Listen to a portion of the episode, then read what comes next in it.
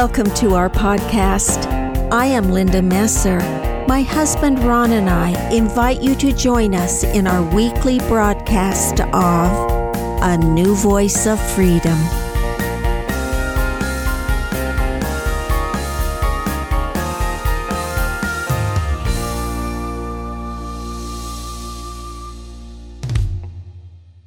Welcome to season four of A New Voice of Freedom, written by Ronald Keith Messer.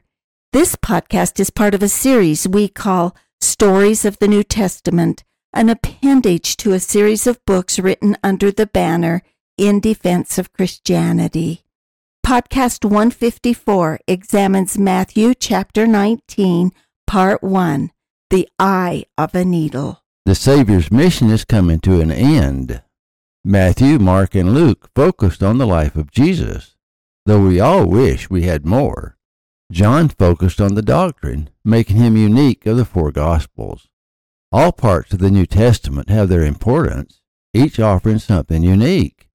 We need the entire record, beginning with the ancient prophets as well, of course, as the record of the apostles and other disciples. As Christians, though we may have favorites, we cannot pick and choose among what we feel is important and what we feel is unimportant. We need the whole law. In Matthew 4, Christ taught this principle. And when the tempter came to him, he said, If thou be the Son of God, command that these stones be made bread. But he answered and said, It is written, Man shall not live by bread alone, but by every word that proceedeth out of the mouth of God.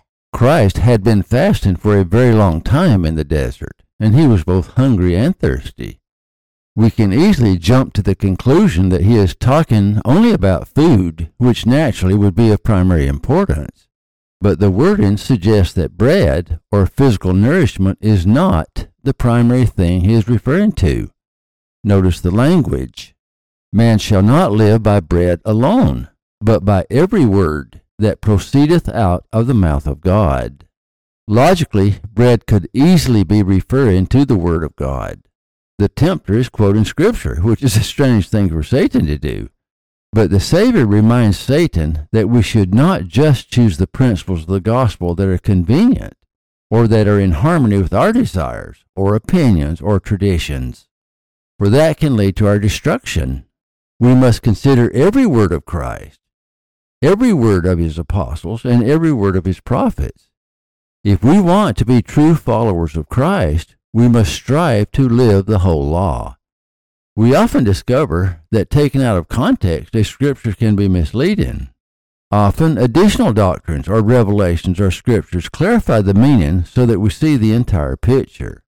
In 2 Peter 3, Peter warns us Wherefore, beloved, seeing that ye look for such things, be diligent that ye may be found of him in peace, without spot and blameless, and account that long suffering of the Lord is salvation. Even as our beloved brother Paul also according to the wisdom given unto him hath written unto you, and also in all his epistles, speaking in them of these things, in which are some things hard to be understood which they that are unlearned and unstable wrest, as they do also the other scriptures, unto their own destruction. Ye therefore, beloved, seeing ye know these things before, beware lest ye also, being led away with the error of the wicked, fall from your own steadfastness. But grow in grace and in the knowledge of our Lord and Saviour Jesus Christ.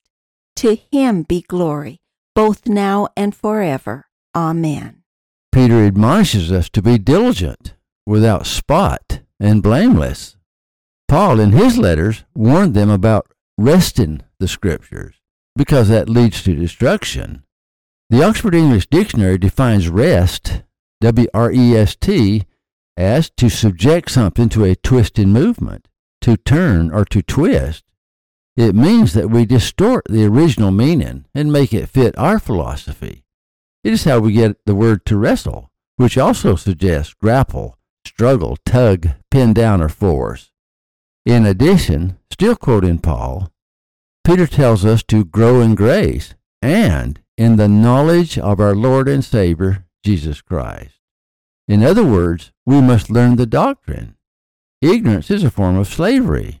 It was also Peter who in 2 Peter 1 said, Knowing this first, that no prophecy of the Scripture is of any private interpretation, for the prophecy came not in old times by the will of man, but holy men of God spake as they were moved by the Holy Ghost. As with the rules of logic, the simplest explanation is generally best. The Hebrew language particularly aided us in reading Scripture by connecting related ideas through parallel structure. Parallelism may come through repetition of patterns, repetition of words, or repetition of concepts. The Hebrews did not read Scriptures in isolation. Through parallelism, they were connected over time and place. Only in times of apostasy did they wrest the Scriptures, which marked the time that Christ came and lived among them. Until John the Baptist, there had been no prophet in Israel since Malachi, 400 years earlier. Christ spent much of his ministry correcting the errors that had crept into the religion of the Jews. It was for that reason that they crucified him. As Christians, we must guard against wresting the Scriptures. We must grow in knowledge. We find just such an issue in the beginning of Matthew 19.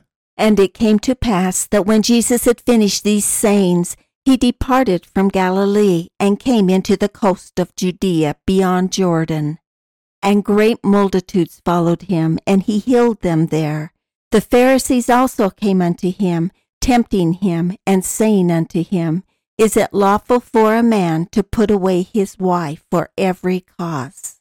Christ teaches them of the sacredness of the marriage covenant and the eternal nature of marriage.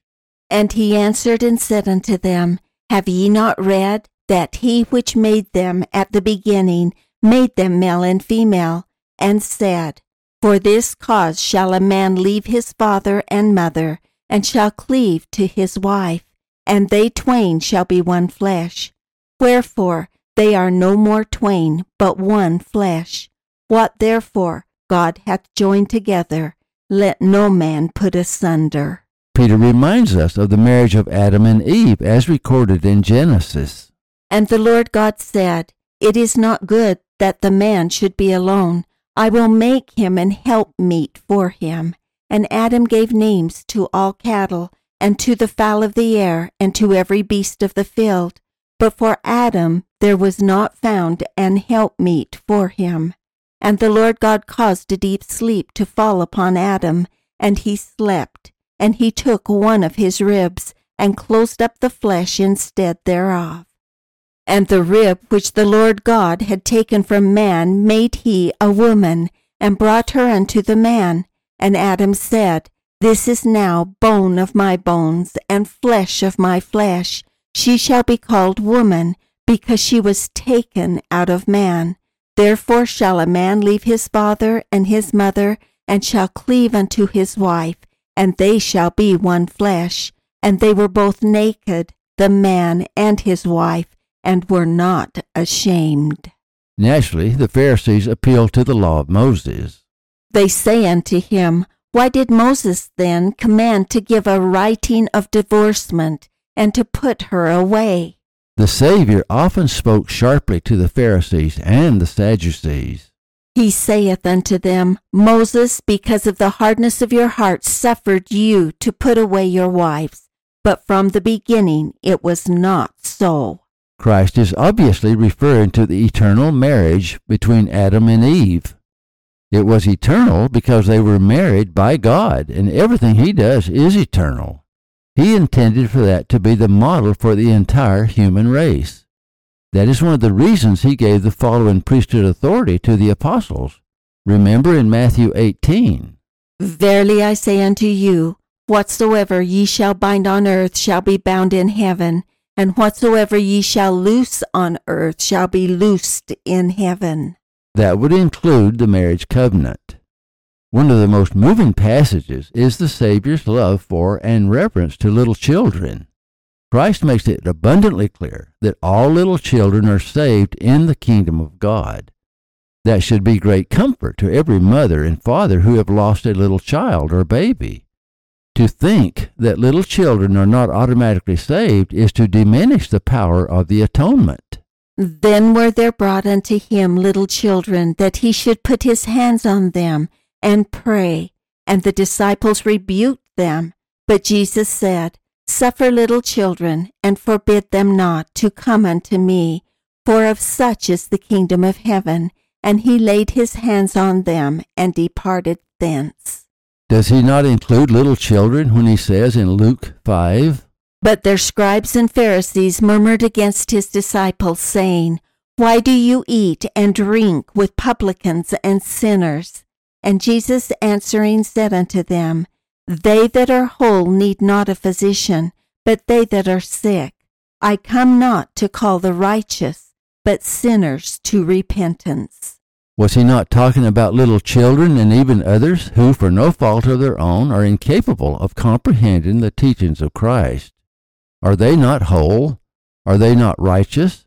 Are they not automatically covered under the mercy and grace of Christ? We all know when we are in the presence of innocence. If we who are imperfect recognize the innocence of children and the innocence of those who, from disabilities, are like children, doesn't it seem logical that Christ, who is perfect, would have perfect knowledge of those who are innocent? Why would he have said, Of such is the kingdom of heaven? It is clear that the stories in the Bible were selected, perhaps from thousands of other examples, for the specific message they have. The following is a good example. And behold, one came and said unto him, Good master, what good thing shall I do that I may have eternal life? And he said unto him, Why callest thou me good? There is none good but one, that is God. But if thou wilt enter into life, keep the commandments. He saith unto him, Which? It is no surprise that Christ first mentions the Ten Commandments. Jesus said, Thou shalt do no murder, thou shalt not commit adultery, thou shalt not steal, thou shalt not bear false witness, honor thy father and thy mother, and thou shalt love thy neighbor as thyself. Clearly, being a devout Jew from his youth, the rich man would have known the commandments. His answer is not surprising. The young man saith unto him, All these things have I kept from my youth up. What lack I yet? The Ten Commandments are the foundation of all commandments. They are the fundamental laws of the gospel that are expected of all of us. But the young man wanted more. He asked, What lack I yet? Jesus saith unto him, If thou wilt be perfect, go and sell that thou hast, and give it to the poor, and thou shalt have treasure in heaven, and come and follow me. Obviously, the young man had great wealth. He was not prepared for the answer. He was not prepared to become a disciple of Christ. He was not prepared to give his all to Christ. But when the young man heard that saying, he went away sorrowful, for he had great possessions. Christ had taught this principle many times. In the Sermon on the Mount, he said, Lay not up for yourselves treasures upon earth, where moth and rust doth corrupt, and where thieves break through and steal. But lay up for yourselves treasures in heaven, where neither moth nor rust doth corrupt, and where thieves do not break through nor steal. For where your treasure is, there will your heart be also. The light of the body is the eye. If therefore thine eye be single, thy whole body shall be full of light. But if thine eye be evil, thy whole body shall be full of darkness. If therefore the light that is in thee be darkness, how great is that darkness? No man can serve two masters, for either he will hate the one and love the other, or else he will hold to the one and despise the other. Ye cannot serve God and mammon. It is clear that this young man was to be set apart and to become a disciple of Christ. However, the young man failed the greatest test of his life. Then Jesus said unto his disciples, Verily I say unto you, that a rich man shall hardly enter into the kingdom of heaven. And again I say unto you, it is easier for a camel to go through the eye of a needle than for a rich man to enter into the kingdom of God. The image conjures up something that is almost impossible to do. Using the literary sense of hyperbole, Christ is emphasizing how very difficult it is for those who are wealthy to not put their trust in their wealth. But of course, it can be done as many wealthy people have proven. Still, if we broaden the metaphor, it could refer to any temporal source that stands between us and God, particularly that which would require enormous sacrifice. In fact, his disciples, astonished, asked the following When his disciples heard it, they were exceedingly amazed, saying, Who then can be saved? That allows Christ to answer one of the greatest questions of the atonement Who can be saved? And it is this since no one can be perfect, just as no camel can thread the eye of a needle, how can anyone be saved? Well, the answer is of themselves they cannot. A camel cannot go through the eye of a needle. A rich man cannot sacrifice his wealth. An addict cannot overcome his addiction, and so on. That is to say, they cannot do it alone. But with Christ, the impossible can be achieved. But Jesus beheld them and said unto them, With men this is impossible, but with God all things are possible. And that is the lesson that we must all learn. We cannot save ourselves because we cannot live perfect lives. We cannot perfectly satisfy the law of justice. But that is the message of Christ. He can. He suffered and he died for us. He paid the price for our sins, and in return, he only asks that we keep his commandments. That's why we're not supposed to wrest the scriptures. And that is why we must learn the doctrine. The law of justice, which demands perfection, is beyond our reach. But the law of mercy, which allows us to repent, is available for everyone. That brings us back to what he taught earlier Man shall not live by bread alone, but by every word that proceedeth out of the mouth of God. And, but grow in grace and in the knowledge of our Lord and Savior Jesus Christ. In other words, though we cannot be perfect, as Peter says, we must be diligent. Diligence is the key, isn't it? If we can do all that we can do, Christ will do the rest like the widow's mite. That places salvation in the reach of all of us. In answer to the apostles' question, who then can be saved? Christ's answer is that everyone can be saved if they strive to do what I say. Christ then specifically answers Peter's questions about the service of the twelve apostles, reminding them that they will judge the twelve tribes of Israel. Then answered Peter and said unto him, Behold, we have forsaken all and followed thee. What shall we have therefore? And Jesus said unto them, Verily I say unto you, that ye which have followed me, in the regeneration which the Son of Man shall sit in the throne of his glory, ye also shall sit upon twelve thrones, judging the twelve tribes of Israel. Then Christ addresses all of his followers and every one that hath forsaken houses, or brethren, or sisters, or father, or mother, or wife, or children, or lands, for my sake, shall receive an hundredfold, and shall inherit everlasting life.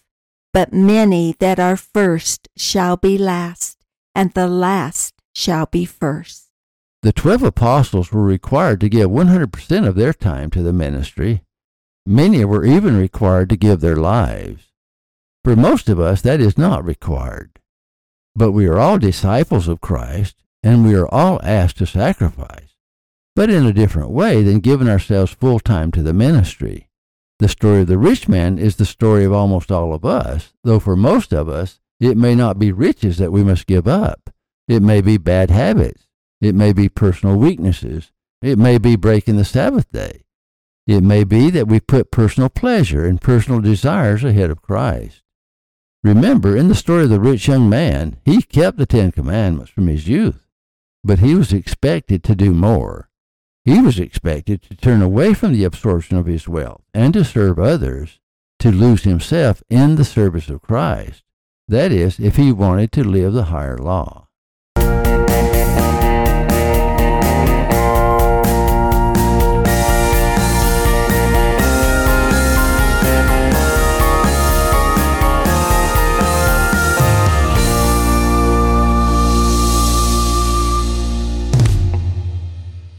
Thank you for listening. Watch for our next podcast.